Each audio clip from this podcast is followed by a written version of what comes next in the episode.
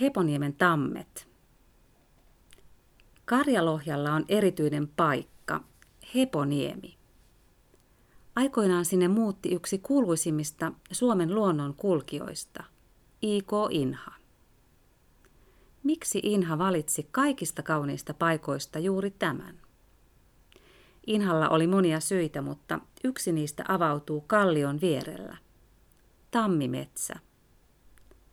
Lukuisia puita, osa ikivanhoja, osa taimia. Niitä on hämmentävää katsella. Joskus tällaisia tammistoja oli ympäri varsinaisia Etelä-Suomea. Luonto tuottaa elämän perusedellytyksiä ja hyvinvointia. Riittävän luonnonläheiset ympäristöt ovat ihmisille hyvin tärkeitä. Ne voivat olla kaupunkimetsiä tai erämaita. Tärkeintä on se, että niiden annetaan olla riittävän rauhassa. Kun ekosysteemit voivat hyvin, myös ihminen voi paremmin. Luonto auttaa myös ympäristötunteiden käsittelyssä. Sekä ilo että suru sujuvat paremmin, kun yhteys luontoon säilyy riittävän vahvana. Hiljaisuudessa ihminen antaa itselleen mahdollisuuden tuntea. Kun kiire ja ärsykkeet vähenevät, nousee mieleen ja sydämeen sellaista, mikä on jäänyt arjen alle. Hiljaisuutta kannattaa viljellä osana päivittäistä rutiinia, vaikkapa edes pienin hetkin aamuin ja illoin. Toisinaan pidemmät hiljaisuuden jaksot auttavat paljon. Heponiemen kaunis tammisto muistuttaa myös toiminnan olennaisuudesta. Nämäkään tammet eivät olisi säilyneet puunkäytön tarpeilta, elleivät aktiiviset yksilöt olisi yhdistäneet voimiaan niiden suojelemiseksi. Hiljaisuuden viljely ja luontoyhteys ovat olleet lukuisten aktiivisten ihmisten voimavara.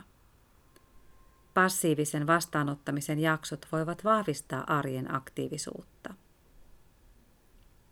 Aloitteen Heponiemen tammiston suojelemiseksi teki suomalaisen ympäristön suojelun yksi pioneereista, Reino Kalliola. Hän toimi lukuisissa tärkeissä tehtävissä, esimerkiksi valtion luonnonsuojeluvalvojana. Kalliola kirjoitti vaikutusvaltaisen trilogian Suomen luonnosta. Ensimmäisen osan esipuheessa Kalliola avaa myös kristillisen vakaumuksensa merkitystä ympäristön suojelutyölle. Ihmisestä on tullut luonnon herra.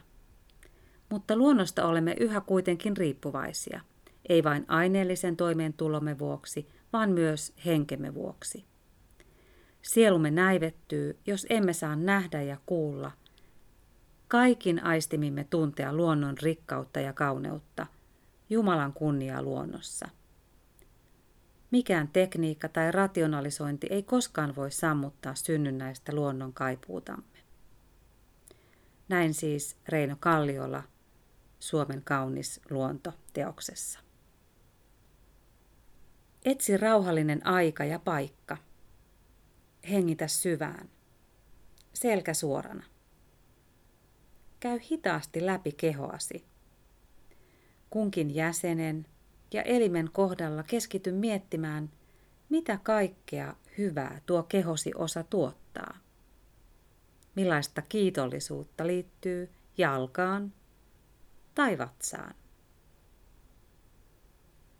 Mietiskele luonnon olentoja ja paikkoja.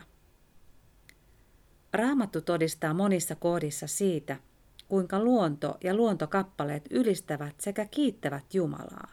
Esimerkiksi psalmi 148. Miten luontokappale kiittää ja ylistää? Mietiskele Thomas Mertonin lausetta Puu ylistää Jumalaa yksinkertaisesti olemalla puu. Millä tavoin sinun elämäsi voi ilmentää kiitollisuutta ja ylistystä? Millainen ympäristösuhde ylläpitää kiitollisuutta? Jos haluat, kirjoita jälkikäteen ylös ajatuksiasi ja tunteitasi.